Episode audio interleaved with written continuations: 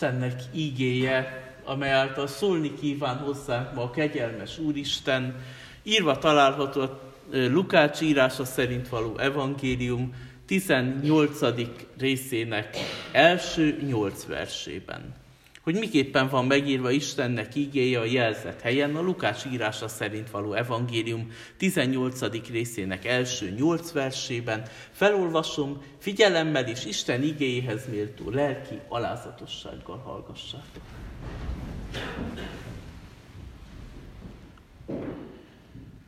Mondott pedig nekik példázatot is arról, hogy mindig imádkozni kell, és meg nem restülni, mondván. Volt egy bíró egy városban, aki Istent nem félt és embert nem becsült. Volt pedig abban a városban egy özvegyasszony, és elment ahhoz mondván. Szolgáltas nekem igazságot az én ellenségemen. Azt pedig nem akarta egy ideig, de aztán mondta magában. Jól lehet, Istent nem félek és embert nem becsülök, mindazáltal, mivel hogy nekem terhemre van ez az özvegyasszony, megszabadítom őt, hogy szüntelen reám járván ne gyötörjön engem. Mondta pedig az úr, halljátok, mit mond e bíró. Hát az Isten nem állé bosszút az ő választottaiért, akik ő hozzá kiáltanak éjjel és nappal, ha hosszú tűrő is irántuk Mondom nektek, hogy igazságot szolgáltat nekik hamar. Mindazáltal az emberfia, amikor eljön, talál-e hitet a földön. Mindazáltal az emberfia, amikor eljön, avagy talál-e hitet a földön.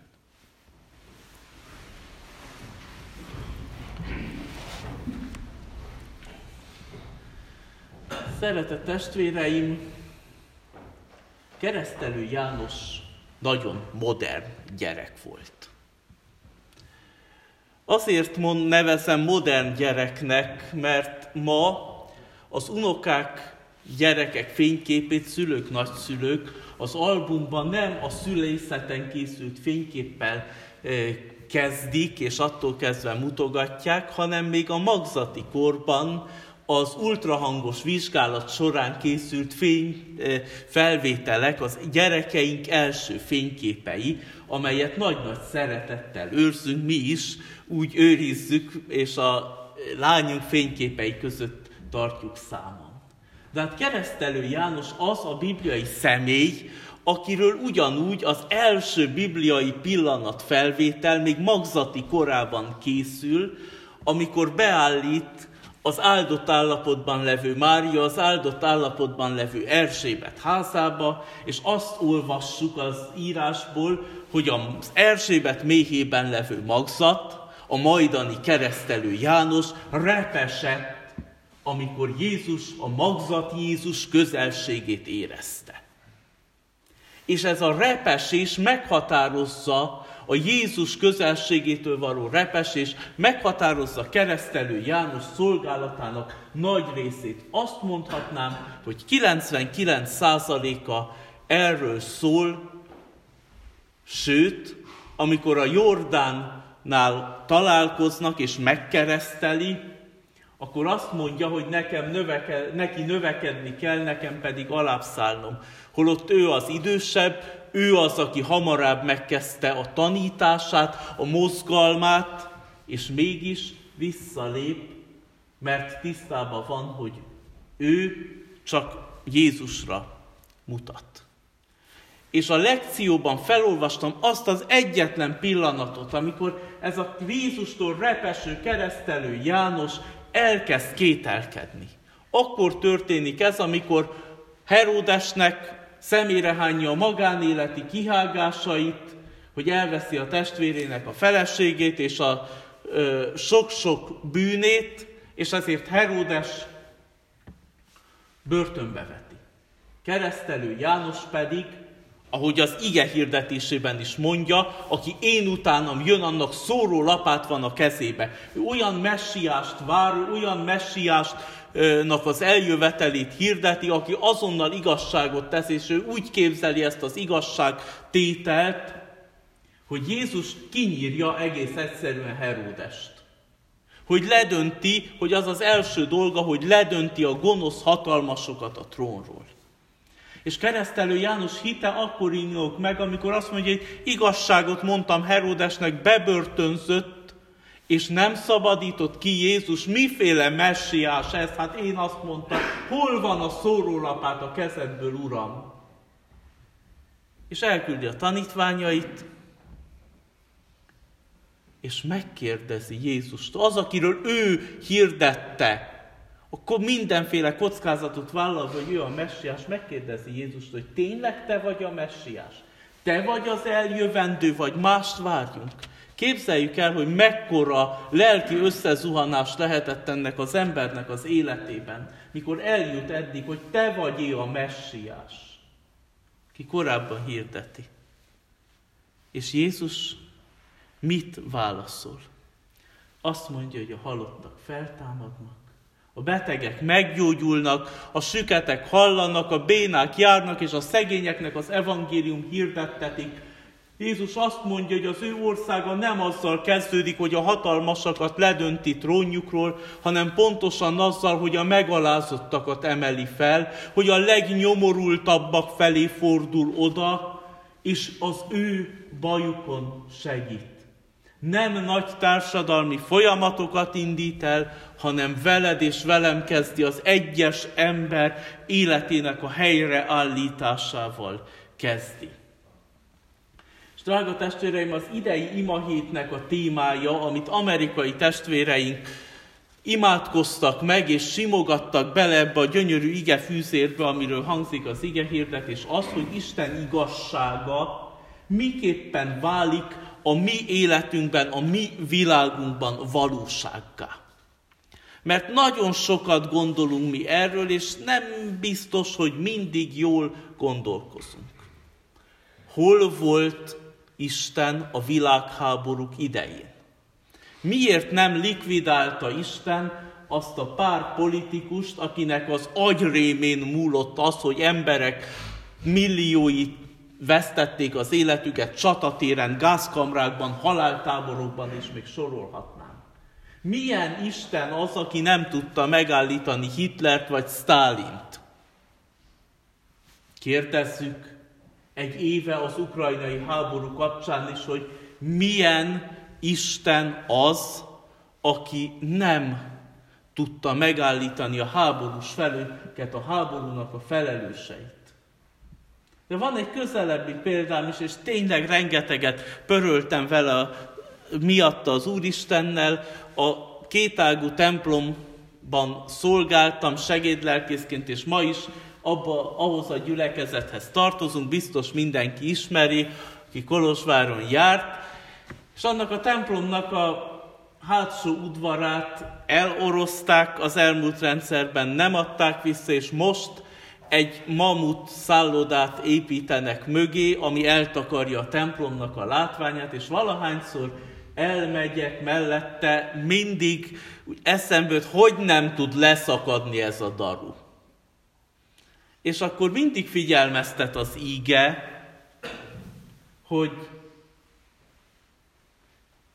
ne kért számon rajtam, mert az én munkám, mondja Jézus, az egyes embernek a felemelése az, hogy az evangélium hirdettessék a szegényeknek.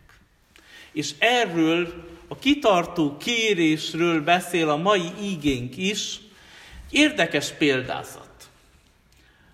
Általában úgy szoktunk rá hivatkozni, mint a hamis bíró, Holott erről a bíróról azt mondja az íge, hogy sem Istent nem félt, sem embert nem becsült. Ma már az írás magyarázatok azt mondják, hogy ez nem a hamisságát, hanem a pártatlanságát próbálja ö, érzékeltetni, hogy ő egyetlen egy dolgot tartott szem előtt a törvényt.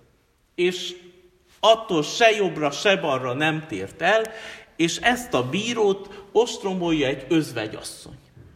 Az özvegyek voltak, testvéreim, az akkori társadalom legkiszolgáltatottabb rétege, hiszen a nőnek nem volt szava a törvényhozásban. Ha ő, akar, ha ő törvénykezni kívánt, akkor ügyvédet kellett fogadjon jó pénzért. És az Ószövetség arról szól, hogy a Istennek a törvénye folyamatosan védi az özvegyeket.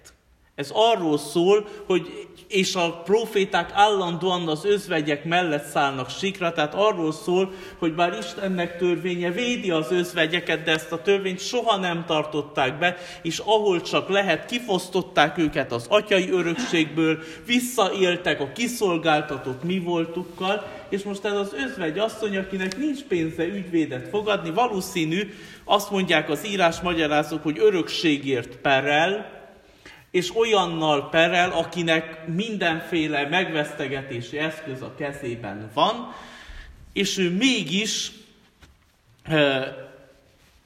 hisz az igazságszolgáltatás erejében, és addig-addig ostromolja kitartóan ezt a bírót, addig mondja neki, addig kiabál, ahol csak lehet, megállítja, amíg ő igazságot szolgáltat. És ebben a példázatban, testvéreim, az özvegyasszony a keresztény gyülekezetnek a jelképe, a bíró, a pártatlanul ítélő bíró pedig Isten jelképe. És a keresztény gyülekezet, akár csak az özvegyasszony, az 2000 éves története során mindig kiszolgáltatott helyzetben van. Attól egyház az egyház, hogy kiszolgáltatott helyzetben van. Vajon igaz ez? Igaz, elsősorban tudjuk, hogy az első századokban. És a keresztényeket üldözték. Ahogy valaki mondta, a kereszténység első századainak a történetét, a vértanuknak a története. És az elmúlt 30 évvel ezelőtt, vagy 35 évvel ezelőtt még a keresztény egyház üldözését mi is megtapasztalhattuk itt ebben az országban. De testvéreim, akkor is, amikor az egyháznak hatalom összpontosult a kezében, akkor az egyház eltávolodott a Krisztusi evangéliumtól, eltávolodott a Krisztusi feladataitól, és akkor az egyház, a hivatalos egyház kezdte üldözni a saját hitvallóit. Látjuk Luther Márton esetében. Őt az egyház üldözte azért, mert vissza akarta vezetni az egyházat az igazi evangéliumi útra. Tehát az egyház életében mindig ott van az üldözés. És drága testvéreim, az a nagy kérdés, mert Jézus azzal indítja ezt a példázatot, hogy mindig imádkozni kell, és meg nem restülni.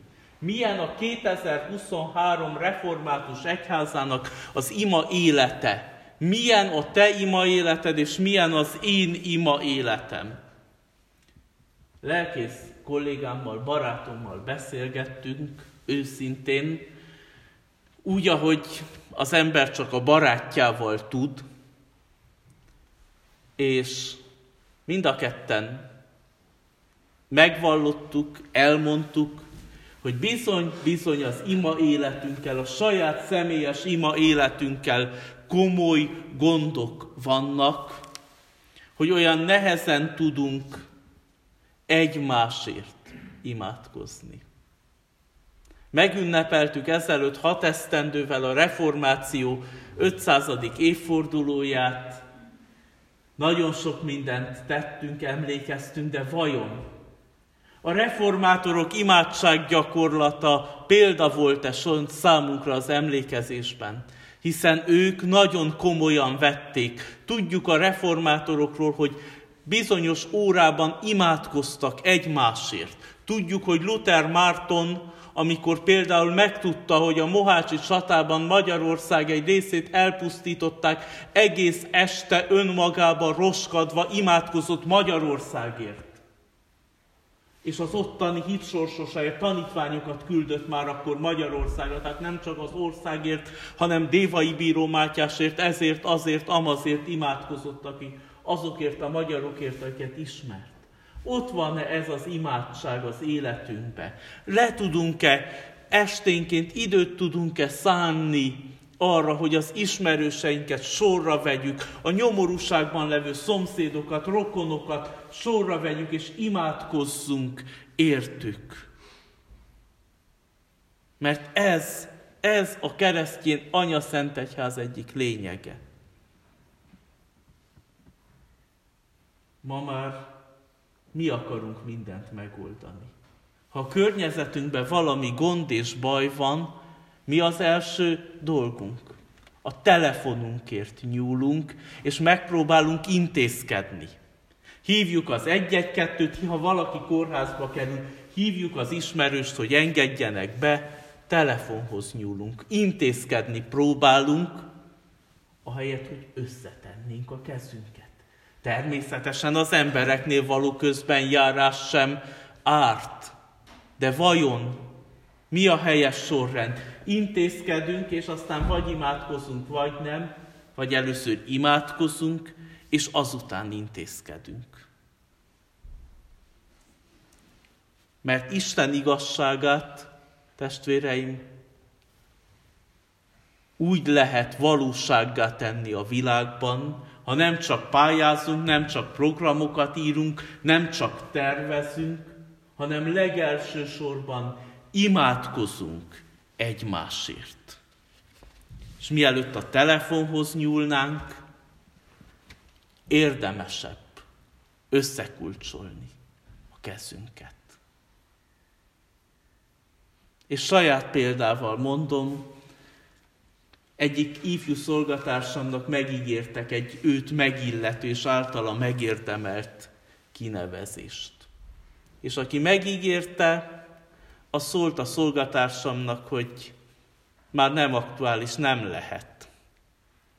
Kétségbe esetten hívott fel az illető, és az első gondolatom az volt nekem is, hogy kivel lehet beszélni, mit lehet megmozgatni. És akkor onnan fentről jött a sugallat, annyit mondtam neki, hogy imádkozzál. Én is azt csinálom. És aztán az Úristen megadta az imádkozás után az alkalmas tanácsot, hogy hogy és kivel kell beszélni, de egy hónapig imádkoztunk érette. És a kinevezés megszületett. És hiszem azt, hogy nem az intézkedés, hanem az imádság, az ügyünknek az Istenhez való odavívése.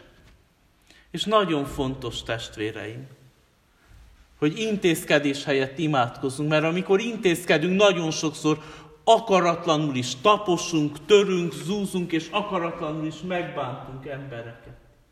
De én még olyat nem hallottam, hogy valaki imádsággal bántson meg, vagy okozzon hátrányt valakinek.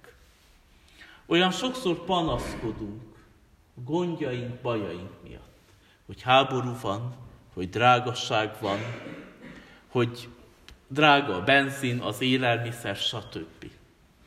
Egész nyáron panaszkodtunk a szárazság miatt. De vajon imádkoztunk-e, imádkozunk-e kitartóan? Imádkozunk-e a háború végéért? Imádkozunk-e esőért? Mert a panasz és a méltatlankodás még keresztelő Jánost is el tudja vinni a Krisztus tagadás szélére. De az imádság az folyamatosan megerősít. Tudjuk-e ezt kitartóan tenni? Végül Jézus azt egy nagy-nagy kérdés szegez a hallgatóságának, és mai napig itt, és ezt nekünk is szegezi, vajon az ember fia, amikor eljön, talál-e hitet a földön? emberfia, amikor eljön. És ezzel azt is jelzi, testvéreim, hogy Isten teljes igazsága a földön nem válik valóra. Ezzel számolni kell. Hogy a bűn és a nyomorúság és a rossz vezetők és a háborúk itt lesznek közöttünk, Isten igazsága akkor válik valóra, amikor ismét eljön Jézus dicsőséges testben a földre akkor teljesedik ki. És ez nem azt jelenti, hogy nekünk karbatett kézzel kell várni, és úgy kell gondolni, hogy na, úgy se lesz itt soha, és hagyjuk a dolgokat a maguk mentén. Mert amikor visszajön Krisztus a dicsőséges testében, mit keres? Hitet. Imádkozó embereket keres, akik a maguk környezetében próbálják megvalósítani Isten igazságát, akik úgy próbálják berendezni az életüket, hogy Isten igazsága érvényes és valósággá váljon a házukban, a munkahelyükön és mindenütt, ahol vannak, és akik folyamatosan, bár látják a világ nyomorúságát, de folyamatosan könyörögnek Isten országáért, könyörögnek az isteni igazságért. Az őskeresztjének testvéreim úgy rendezték be a mindennapjaikat, hogy akár holnap visszajöhet Jézus. A reformáció nagyjai, Károli Gáspár, aki Bibliát fordított, intenzíven foglalkozott azzal, hogy vajon mikor jön el Jézus a dicsőséges testben. Valahogy 250 évvel át, ele, 250 évvel ezt elengedtük, és ezért foglalkoznak vele a különböző neoprotestáns egyházak, akik állandóan számolgatják, hogy mikor jön el a vég, és ezzel ijeszgetik az embereket. Ez sem helyes, de azért foglalkoznak ő vele, mert valahogy a történelmi egyházak elengedtük. Mi történne, testvéreim, ha most a következő pillanatban Jézus dicsőséges testben belépne a magyar Valkói templomba? Találna-e elég imádkozó szívet? Találna-e elég hitet a te életedben és az én életemben? Ezért figyelmeztet, hogy ne restüljünk meg az imádságban, és ne restüljünk meg annak a kérésében, hogy valósuljon meg Isten országa itt a Földön. Keresztelő János megkapja Jézus válaszát. A szegényeknek az evangélium hirdettetik. És ezután már keresztelő János Jézus Krisztusért, a tanúságtételért örömmel hal kegyetlen mártír halált mert már nincs kétség a szívében. Eloszlatja az Úr. Adja a kegyelmes Úristen ezt a bizonyosságot, hogy egyedüli kapaszkodunk, ott van, és ő az eljövendő, ne másra várjunk, ne a kapcsolatainkban, ne magunkban, ne az intézkedésbe bízzunk, hanem ő az eljövendő, és adjon erőt ahhoz, hogy őt várjuk vissza nap mint nap, miközben dolgozunk az ő országáért. Ámen. Válaszoljunk énekszóval Isten igéjére, a 430. énekünknek az első versét énekeljük. 430. ének így kezdődik, imádkozzatok és buzgón kérjetek. Mm.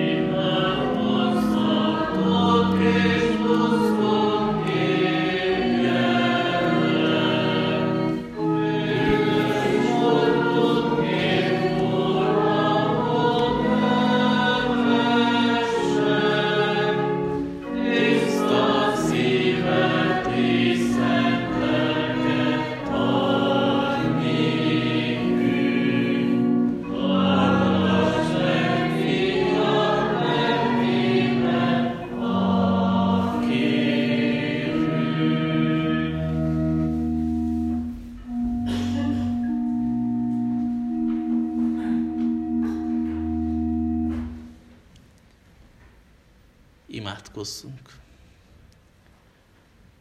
Gondviselő Istenünk, édesatyánk, te látod, hogy az erények közül a kitartás hiányzik a legkevés, leginkább belőlünk.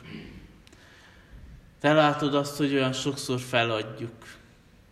És olyan sokszor, sokkal kisebb nehézségek árán is hasonlatosak vagyunk keresztelő Jánoshoz, hogy elkezdünk kételkedni benned, a te világodban, a te ígéreteidben, és elkezdjük mi megvalósítani a tervünket, a gondolatainkat, álmainkat, és elkezdünk intézkedni, és a telefon körül forgunk, és nagyon nehezen kulcsolódik össze a kezünk. Istenünk, köszönjük neked az imádkozásnak a lehetőségét.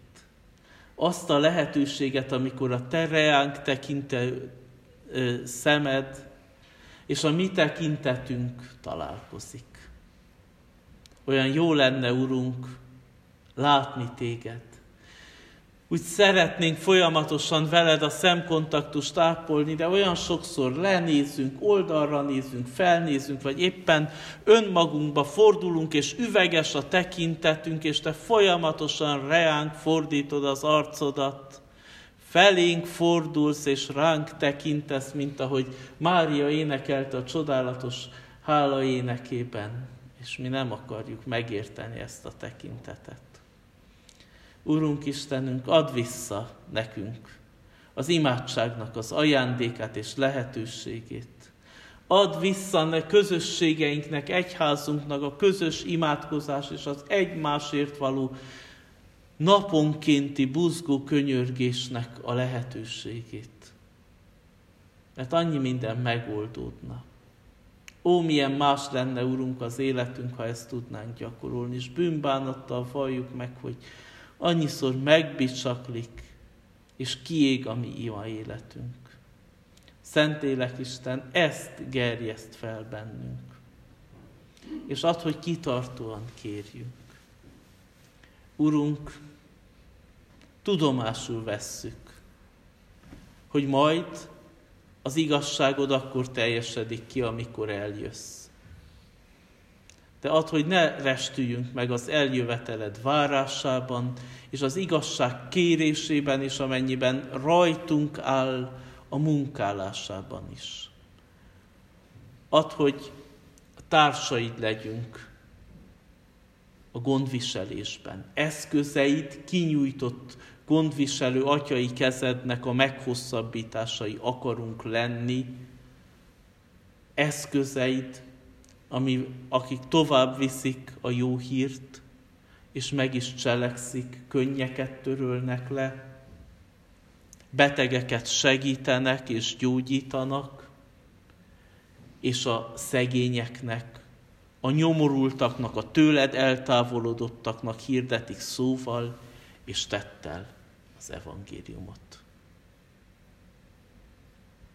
Szentlélek Isten, gerjeszt fel a hitet a szívünkbe, hogy amikor visszajössz Úr Jézus Krisztus, akkor találj hitet a Földön, találj hitet ebben a közösségben, találj hitet az otthonainkban. Imádkozunk ezért a gyülekezetért. Imádkozunk Magyar Valkó minden lakójáért, de különösképpen ennek a gyülekezetnek a szolgálattevőért, lelkipásztoráért, konnokaiért, presbitereiért, és mindazokért, akiknek fontos gyülekezeti élet itt, ezen a gyönyörű helyen, és ezen, ebben a tenyereden hordozott kicsi közösségben. Így légy betegekkel, betegágy mellett állókkal, az özvegyekkel, árvákkal és mindenkivel, aki kisemmizetnek és kiraboltnak érzi magát ebben a világban. Jézus Krisztus érdemért hallgass meg minket. Ámen.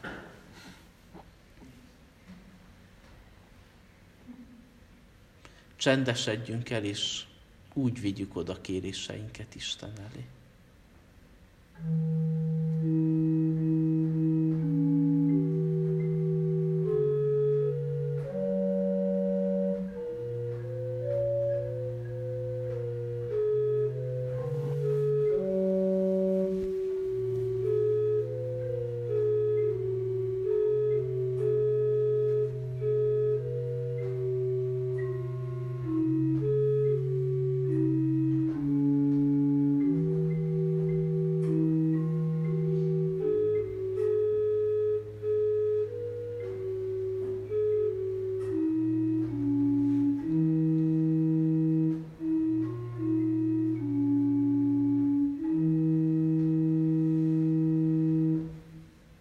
Áldott az Isten, aki meghallgatja könyörgésünket.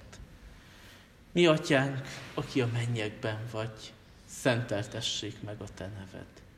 Jöjjön el a te országod, legyen meg a te akaratod, amint a mennyben, úgy a földön is.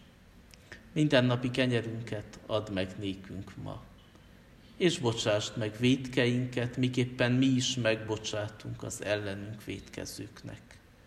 És ne vigy minket kísértésbe, de szabadíts meg a gonosztól, mert tiéd az ország, a hatalom és a dicsőség mindörökké.